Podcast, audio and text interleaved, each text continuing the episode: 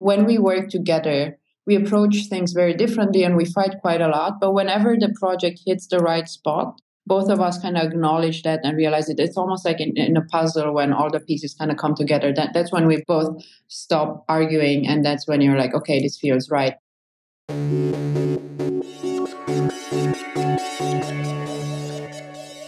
Welcome to Archinect Sessions One to One. I'm Amelia Taylor Hochberg, and this week I'm speaking with the partners behind Family, Oana Stănescu and Dongping Wong. Family's aesthetic has been described by the New York Times as a merging of pop culture and utilitarianism, and their practice has happily forged some non traditional projects, such as a floating pool in New York's East River that filters the water around it, and designing a 50 foot volcano for Kanye West's Yeezus tour. Oana and Dongping discuss their early days collaborating at REX, what it takes to pitch their own projects, and how they've grown their practice.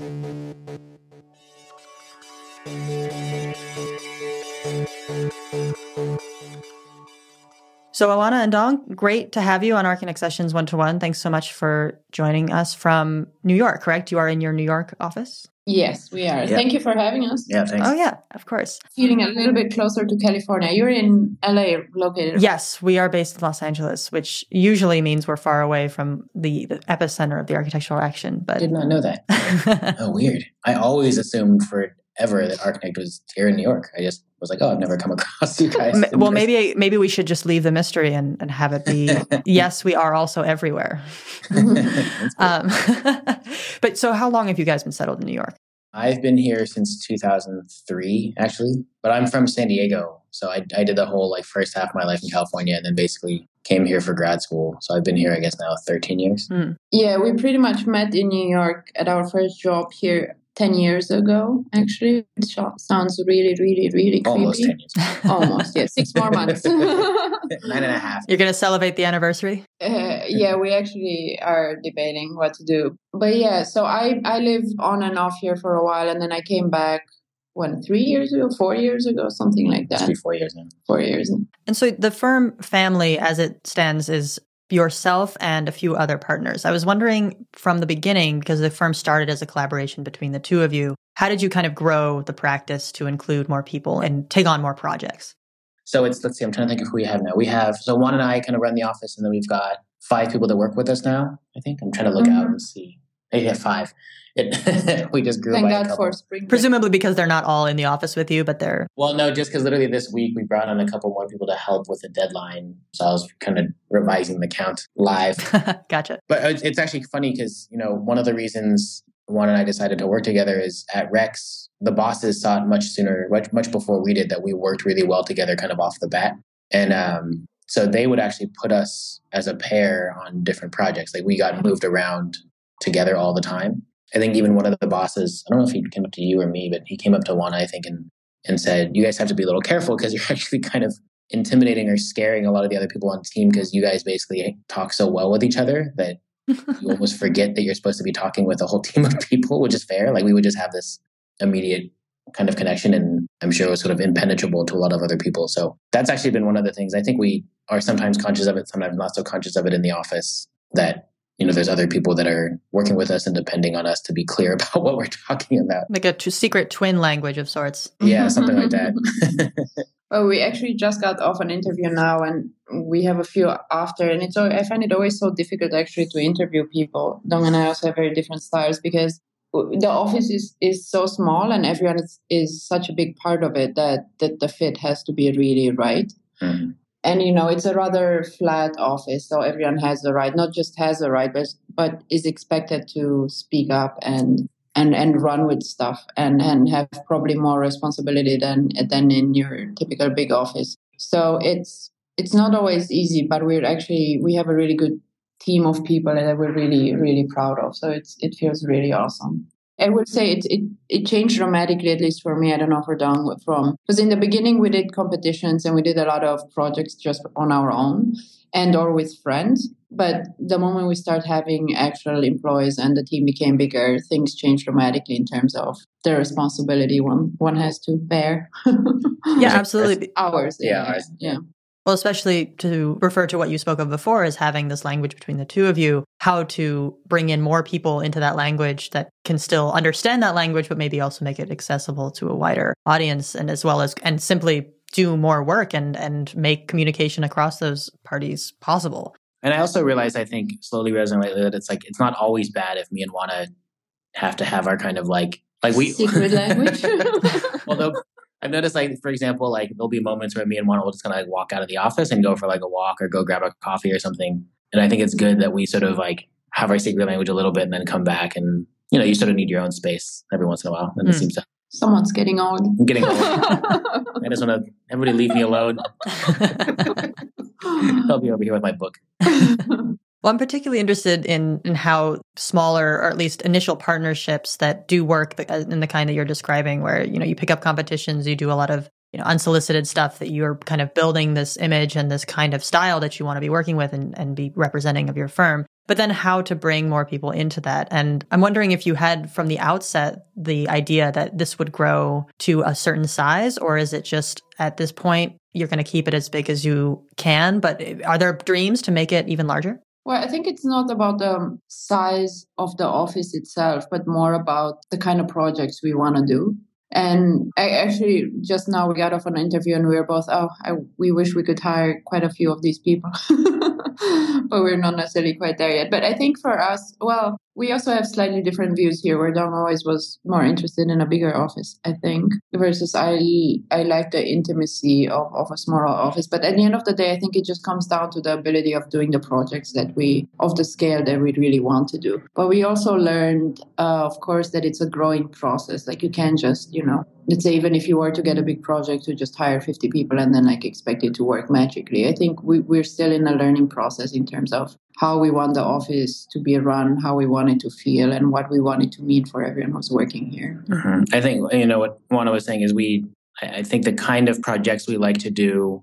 A, oftentimes they're kind of civic, but they're also larger, say, cultural projects or even housing projects, and they're the kind of projects that you know you typically see a team of anywhere from let's say eight to fifteen people or something, kind of throughout the different parts of the project. And it's actually a, a the size of project that Oana and I are probably most comfortable with basically based on our kind of professional training, we were always on projects like that, like teams of 10 to 20 kind of thing. Hmm. And at the moment, it's, you know, we have a lot of small projects, all super interesting, but each person is either individually on a project or maybe there's two or oftentimes two people are on like three projects, you know, and because they're smaller, but also because our staff is small, in terms of the size of the office, like we were, we'd be very happy if we, the entire office was working on one large project. Um, and it was just a 10 person office, for example. Or conversely, you know, which is more what you see in the large offices, it's say like 10 projects and there's 10 people on each project in a, a much bigger office. But like Oana was saying, I think it's just the scale and almost impact of the kinds of projects that we like that sort of necessitate a larger team.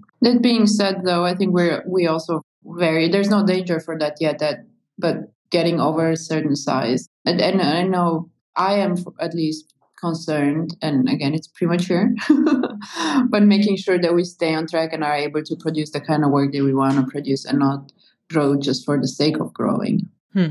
I also wanted to ask this might be a little bit, you probably get this all the time, but I'm on your website currently and I'm checking out other things on other tabs. And when I come back to the website, I suddenly see all these dogs on the website. It's just a dog. Is that a dog that is personal to either of you? Yeah, Perry. He's my dog. He's named after Perry Street. Our office used to be on Perry Street in the West Village, which is a terrible reason to name anyone after that. But he was uh, in that office. He was actually quite present. He he spent a lot of days and nights with us in the office. So he's very attached to everyone in the office. So he's he's a big part actually of the office culture in a way.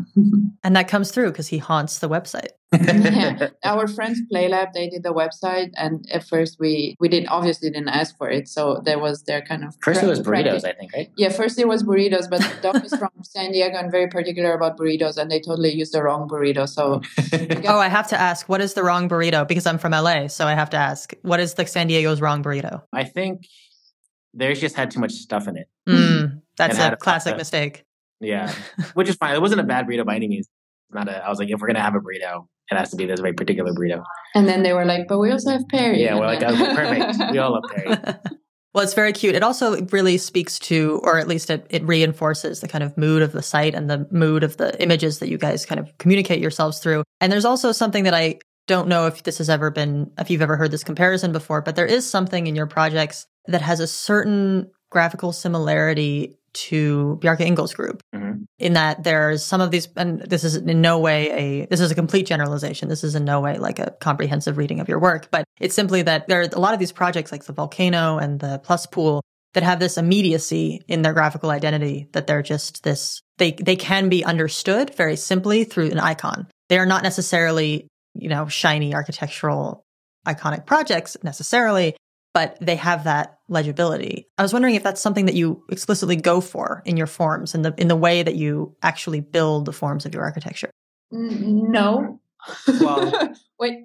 yeah, me... go ahead. Please elaborate. Like, wait, wait, wait. We're both going to jump up. No, no, no. Um, I think the one thing that we are very conscious of is, and we learned that er- early on with the pool, is just how basically to make the project accessible to people. With the mm-hmm. pool specifically, we had to present, you know, the, the pool basically took off because people were really interested in it. That meant we kept talking about the pool to a bunch of people, but almost never to architects. So you had to talk to to the city, you had to talk to the community, you had to talk to swimmers. So very different types of, of groups of people and not your usual kind of architecture crowd. And I think that put us through a strong effort of, you know, just conveying what the project is about without any metaphor or kind of bullshit. Hmm. but also, I think just very blunt terms. I mean, I also think it's like intuitively, oftentimes it's kind of less strategic than that. We usually just like I personally just like projects that read very simply and you kind of understand the basics of it right away. Like in the same way, I think like I really appreciate Bjarke's work for the same reason. And a lot of my favorite projects, even if they don't look like a specific object or anything, you get the idea, the central idea, really immediately from the architecture. Mm-hmm. I think there is always, and I think that's something we do deliberately actually try for in terms of that we want our architecture always to be clear and simple and, and actually welcoming and friendly. And oftentimes that leads to a form that's actually very, I guess, contained in a sense or mm-hmm. iconic, maybe. It's rare that we set out to do that, but definitely through the process of design, I do notice that both Oana and I will start chipping away at things that overcomplicate stuff or make a form kind of less clear and kind of try to bring it down to something more essential when we started working, it was always very intuitive. And we, you know, when you, you just start off early on, you don't really have to necessarily articulate your work. Like, obviously, there was a bigger picture or thought behind it, but you don't necessarily have to put it in words. So then we realized that we have this body of work that has a common trait, but it was very difficult for us to actually articulate. We tried to do it on the website, but in a way, when we work together, we approach things very differently and we fight quite a lot. But whenever the project hits the right spot, both of us kind of acknowledge that and realize it. It's almost like in, in, a puzzle when all the pieces kind of come together. That that's when we both stop arguing, and that's when you're like, okay, this feels right. And usually that's tied to the simplicity of the project. I think usually when it feels edited down enough that it starts making sense, that's yeah. when we both feel like, okay, this feels right. I think now. sometimes our least favorite architecture, whether it's coming from us or whether we see it, say, on the street or something, is that kind of is that kind of work that almost like overfills your brain with stuff. I don't know how to explain it. Like there's something about like the kind of work that really feels more like a breath or like an ease of something. Oftentimes that's our favorite kind of work that we arrive at or see. And I don't know if that's just because we're like stressed all the time and we like seeing things that sort of you know, it's like I always say like my ideal I'm is for stressed. I have a dog. Fair enough.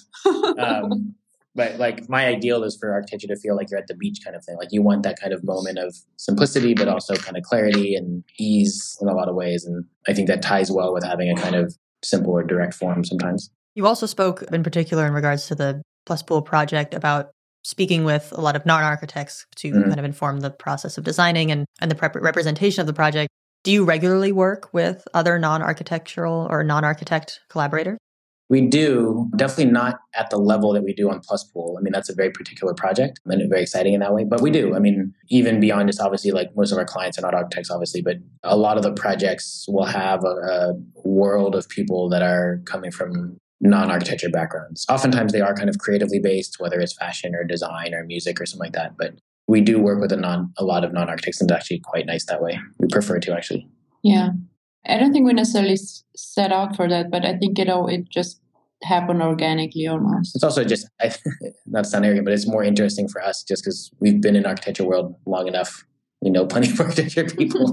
it's more interesting, I think, right. to learn about what other people are doing but in, even on a on a simple professional level we are i think just because we you know we, we we're still learning how to run an office and what that means we are trying to see how other creative businesses are True. doing it and just trying to learn from that whether it's about the structure of or the just like yeah. you know maintaining a creative level and a certain output and all of that so we're trying to learn from yeah how other businesses are professionally as an industry architecture is definitely not particularly inspiring. Interesting. Well could you elaborate a little bit on that? Because i think a lot of people in the profession feel there is a, a bit of an identity crisis at hand. So what exactly makes you feel like maybe the community isn't the most inspiring place to look? Well, it's, I mean, I, I, I wouldn't, I don't want to put it out there that it's a community by any means. I think actually there's a lot of amazing people. I think it's there's something about the structure of the profession at the at the moment, and maybe not even at the moment, maybe it's just a kind of classic architectural profession that you'll see other creative industries just leapfrogging and innovating a lot more and being much more flexible and a lot more fluid. And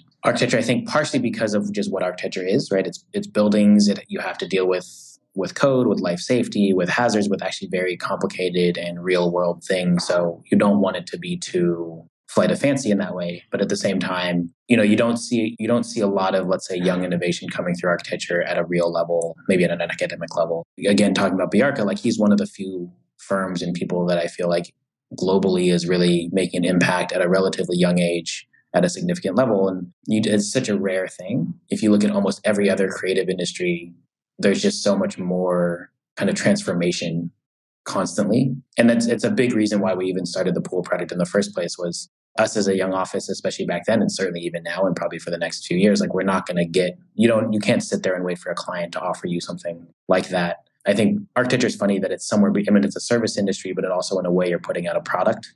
So it's this weird thing where you're waiting for someone to offer you a chance to put out an ideal product, as opposed to let's say a product industry like a fashion industry or an industrial design industry. You just put out a product, and if it sells or not, that's where the success comes from you can't really do that as much as an architect because obviously putting out a product at $100 million is hard to do. Hmm. But that's kind of the ideal at, at, the core of it, why the, of the plus pool anyway, and some of how we'd like to see the industry moving in some level. Can you actually put out a design and then have all the other stuff, all the funding, all the code, all the client bases, all the politics sort of be driven by the design or by that thing that you put out? Yeah, it's a it's a weird one with architecture because I'm not saying, or we're not necessarily saying that speed is better, but in architecture also, you know, just the time, the amount of time that you need for a project and to get something actually built. Like by the time you design it, I remember back in the day with OMA and growing up, those were the most, OMA and Herzog were the most exciting. They were at their peak and you would see them win the competitions. But by the time the building was already built, you kind of the architectural world was almost already over if that makes sense. You know what I mean? Like mm. there's this discrepancy between the ideas and the actual built stuff. But then there's also the case of like, I mean, there's just so much bad architecture. Like I'm not I'm not talking about the OMA Herzogs. Like that's if everything was OMA Herzog, like, it would be great. But I mean, you look around the city and it's what one out of a hundred buildings looks like they were even designed by an architect. Or actually, New York is probably an exception. Like there's a, like, if you look at anywhere else in the U.S., like where one of the New projects York doesn't have a particularly good. No, I'm just saying like there's much worse places as well. Like we're hopefully starting a project in San Diego actually for a big, not a big, it's a 40 home housing development, like individual homes. It's basically a suburb, but it's a really interesting premise and a really interesting brief.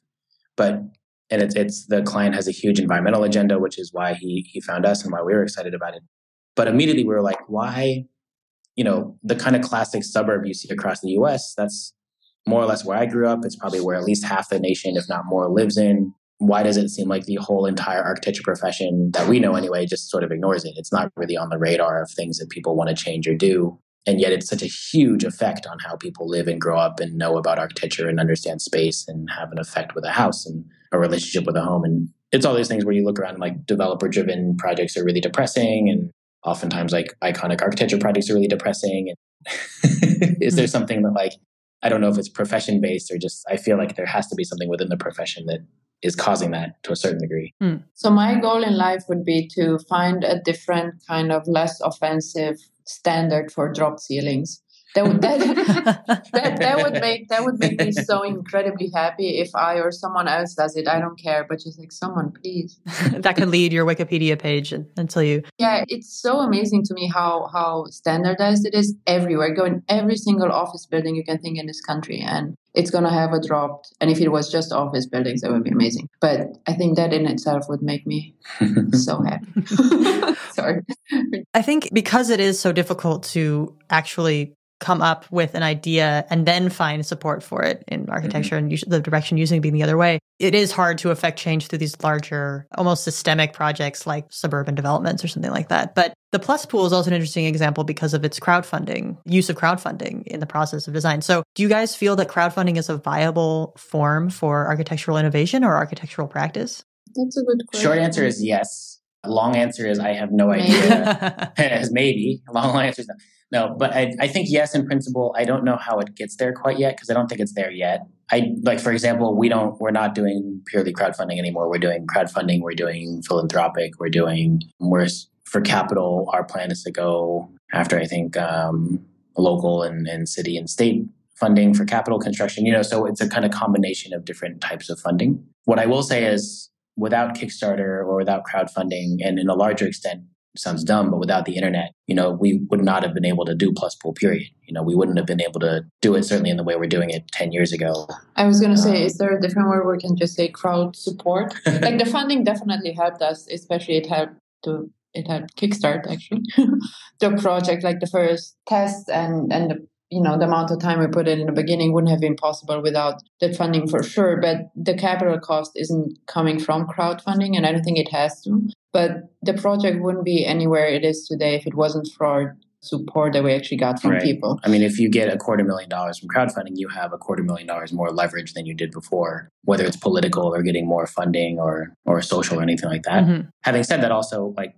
it seems like crowdfunding for all sorts of other things doesn't really show any signs of slowing down. And it actually slow, it seems like it's becoming more commonplace and sort of just more a part of the economics of how things get made, right? I mean, Kickstarter, what surpassed NEA a few years ago in terms of amount it raised for the arts in the country, which is pretty insane. And so like, I feel like inevitably you'll see a crowdfunded building. And I, I, think, you know, depending on what that scale may be. So I don't I don't necessarily I think it's a yes kind of down the road. What the mechanics are of getting there at the moment, I'm not totally sure yet. But the most important part I feel in the whole process is that people become aware of their environment or they, they feel they have a right to say something about the environment the same way they do on Kickstarter with product, products, right? They're like, oh, I like this, I want it, I believe in it, so I'm going to pay for it. In a similar way, I think with some of these crowdfunded projects, people feel like, oh, I, you know, this would really make my neighborhood better, this would make my city better, this would make a difference in how I raise my child here, etc., etc., or just change the affect the quality of life. And I think that in, in an ideal scenario for me, the fact that people would be become more involved and aware of their environment and feel they have a right to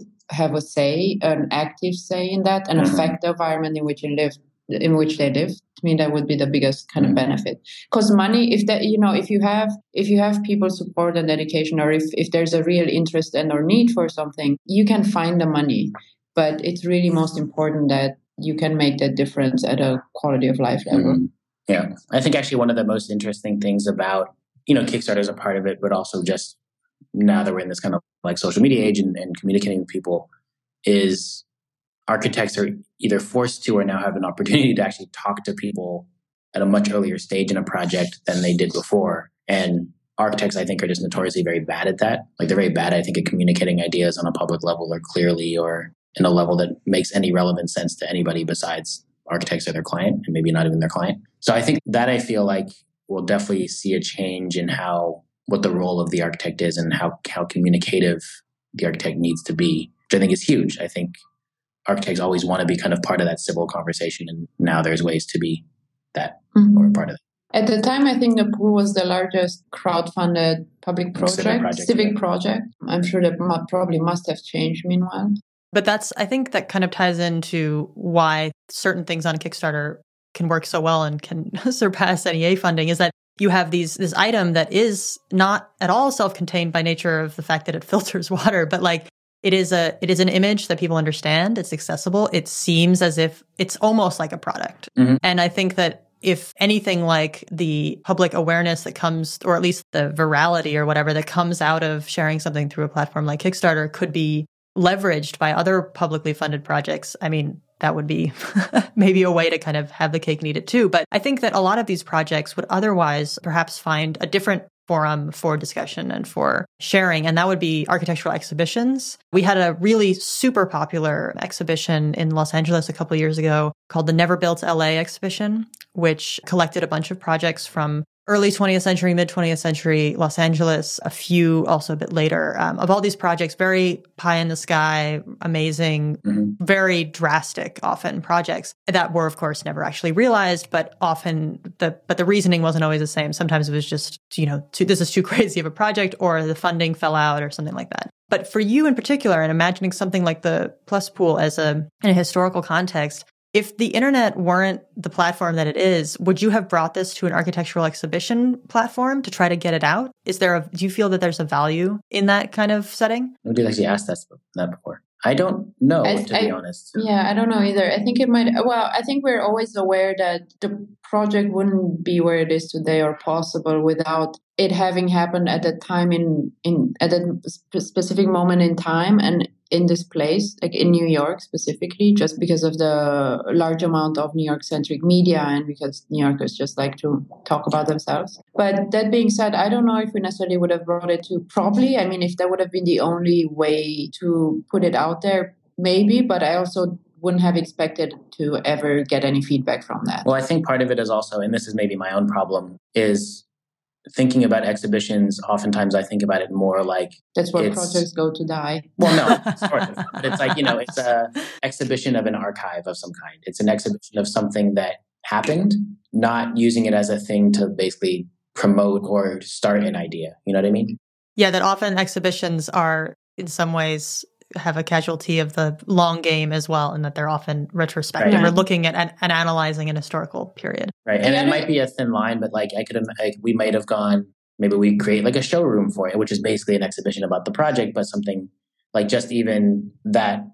Maybe artists should do more of that, but just uh, like changing what the point of that use of that gallery space would be. It's not just showing the project. The point is it actually like sell the project basically on, a, on a, some level. Or engage the the public. I, I will say with the pool specifically it wasn't necessarily architecture magazines or or blogs or whatever picking it up but first and foremost it was just like new york centric media. Hmm. and we also learned the value of reaching out to other worlds because at the end of the day by presenting i think the the discourse within the profession is super important but i think at the end of the day just talking to other architects or just referencing the architecture world only gets you so far. Like you're not actually you know going to get necessarily projects out of there but also like it wouldn't necessarily help launch the project versus you talk to communities or politicians or people who have a vested interest in that project happening in their courtyard. Mm-hmm. i think that's what in a way can yeah i think i was trying to think of like if it's basically sorry it's just, i think the large the bigger the audience the better. And i think the more limited to certain to a certain spectrum i think the yeah. Yeah if there was a way to do an exhibition or maybe another way to look at it is if we didn't have internet, I think we would have tried to look at some form of medium, whether it's exhibition or postcard or newspaper or something that was broad and certainly was not basically architectural in that sense, like or at least strictly architectural. Mm-hmm. Actually, something that very few people know is when we did the so when we had the idea of the pool, we we got together with Play Labs, Archie and Jeff, were friends of ours. So they're a graphic design company, and we engaged their help to put together a website. And we also did a poster of the pool, which is still my favorite graphic, probably. And a hard, like a hard cup, like and, a hard copy print book. Yeah, and a print book, a very small one. And on the back of that print book, we said we are looking for engineers. It was like water engineer, like filter guys. Like it was a whole list of, of disciplines that half of them don't really exist. We just didn't know what we were looking for. Yeah. Hmm. So we did actually mail. So in parallel to the digital, the point was in parallel to the digital campaign, although it was hardly a campaign. We also mailed out uh, quite a few hard copies of these books and posters to, I guess, mostly engineering companies and universities and things like that. I don't know if we ever heard back from any of them. We did. No, one of the first people we talked to was Josh. We sent one to the Highline. Oh. And I think actually Highline was the first person to call because of the book. Hmm. I mean, sorry, they went for the first person call. They called. They were the first one to respond to the book. And what I remember it is the reason they said was because the book itself was designed really nicely and the envelope was written really nicely. like I think I had, without thinking, I sort of it was something really silly. Like I'd underlined the name highline or something, and they're like, "Oh, we really like the underline." And I was like, "Man, if that got us in the door, that was complete chance." But it was funny because it was actually the first time we'd ever met Josh and, and Josh David, who was one of the two founders of the Highline, eh, who's now on our board. But that was, you know, early days, like within the first month of the pool project. Met him, he was super nice. But his the main takeaway was this will take you 10 years, guys. Make sure you're committed, make sure you want to do this. And that was it.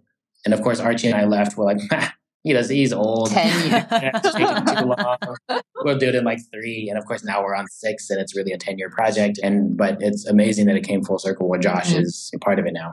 So I have to ask as well about Kanye as a client. And I'm sure you guys have, of course, fielded these questions like too many times to count.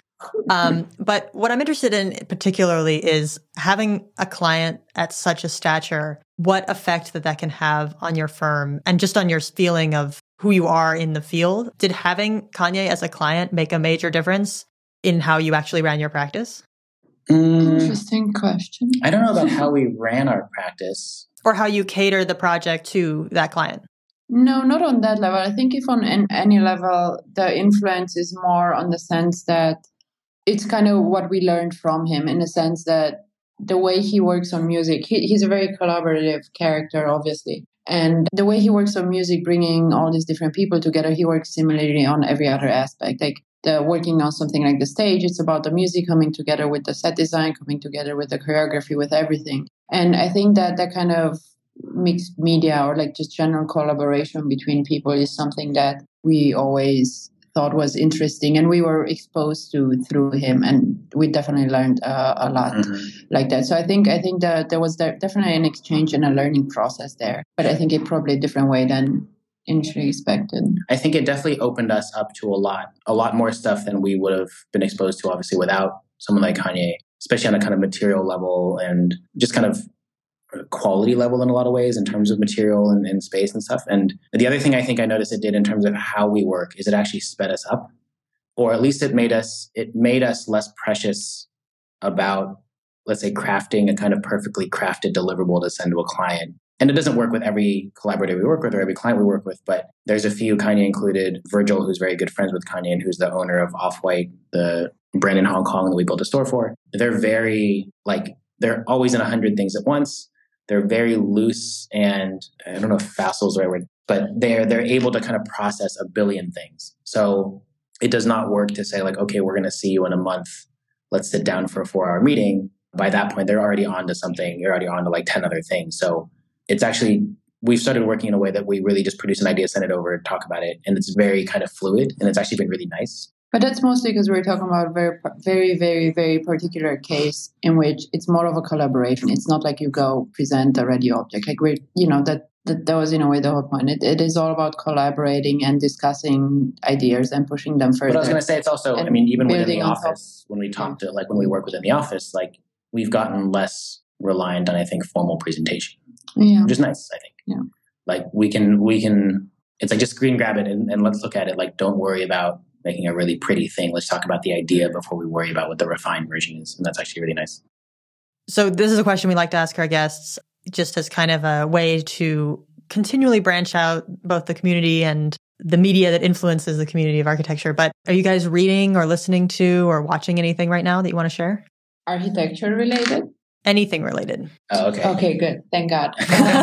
Really yeah no I, I do read a lot and for me reading is something quite quite important but it always changes. Now i'm reading kundera life is elsewhere. That's my my subway book and then on my uh, night table i have like three books that are constant constant rotation rotation. One is second sex by simone de beauvoir. I'm probably halfway through and then there's uh, Eugene Ionesco, which is a Romanian um, playwright who lived in Paris, uh, The Rhinoceros. I think those are the two that are kind of still lingering on the night table right now. Listening, I don't know, it's always changing. I've been listening to a lot of old by old, I mean 90s music. American music. Yeah, like pop music. You know, Nirvana, Guns N' Roses, things like that. Well, also even like 70s or like, I don't know, in general, just like older stuff. That probably says a lot. but yeah, that's probably it pretty much. Dong looks very desperate. I can say what he's watching. He's he's watching Dane Reynolds surf videos. He's watching yeah. a lot of Arsenal games, if you want to call those games. It's yeah, kind of debatable. Games. yeah, I was gonna say I'm gonna sound like an idiot after Oana's list of fancy sounding books, which I have none of. Uh, yeah, so one is Dane Reynolds, was a, who's a surfer, and he has a site called Marine Layer Productions. Although I think it might be kind of defunct now. Anyway, he they, he just posts surf video clips, but they're usually what's nice is they're usually much less slick and much more raw and actually much kind of simpler and shorter than your sort of surf video that was coming out a lot lately. Are you a surfer? Yes, but honestly, probably more was. I grew up surfing in California. In New York, I surf very rarely, much more rare than I would hope. So I cling on to whatever small piece of surfing I can cling on to. He said with a sad voice. oh, sad voice. That's my biggest regret of ever getting an architecture. Why blame surfing. architecture? It's not architecture's fault. It's blame anything fault. it's easy to blame architecture. He used to also drum. He also gave that up for, for architecture. architecture. oh, wow. It didn't work out. never too late. It's never too late. Combine all those three things. Otherwise, I've been pretty, like, I'm always constantly amazed by Last Week Tonight, that John Oliver show. like I just watch old episodes like over and over again. It's like, oh, it'd be so fun to work for that show and just be like a research on that show. It's pretty insane. I always think one of the best jobs for those type of both satirical or also real, like John Oliver show, for those types of news shows is to be simply a graphical artist who gets to create all of the wacky collages that uh-huh. they use to put together either fake or real news. Well, because they're always they're always so spot on, and it's funny because like you know we'll try to sometimes do like graphic diagrams or collages or something in the office to explain an idea, and it never really works. And you always see like on the shows they're just so perfect. Well, I think you found your next collaborator. Yeah, that's true. It's a good point. I have a we have a good friend actually that we met back in the uh, REX days, and he's uh, studying art at Rutgers. I think he's in a painting program, I'm going to say. But anyway, one of their assignments for a sculpture class was to do a comedy stand up. And I love that. It was, I was, I'm still such in awe. Like they literally went to like clubs. 12 of them or something. Yeah, like they had to sign up for legit clubs in New York and actually go on the stage and actually do that. And I thought that's so awesome to do yeah. that. Sorry, I don't know how we ended up here, but no, but that's after that, any type of sculpture crit is probably the, the least like, terrifying right, thing you've right, ever been to. Right. That sounds like a big deal breaker for a lot of people in, in that practice who might have gotten into it to not have to ever speak to anyone again. sculpture, sculpture, no. not for me. well, thank you both so much for talking with me today. This was really great to learn a little bit more about the firm and, and hear both of your perspectives. So thanks so much for joining us on the podcast. Yeah, thank you. Thanks for having us. Thanks for listening to Archinect Sessions one to one with Oana Stanescu and Dong-Ping Wong of Family. Danilo Voinov edits the podcast, and Matt Skillings composed our music. Myself and Paul Petrunia are the producers of One to One. New episodes come out every Monday. Make sure to not miss an episode by subscribing to us on iTunes, and if you like the podcast, please consider leaving us a review. You can keep up with podcasting news from Archinect on Twitter through at ArcSessions or hashtag Archinect Sessions, or you can email us through connect at archinect.com. Thanks again for listening to One to One.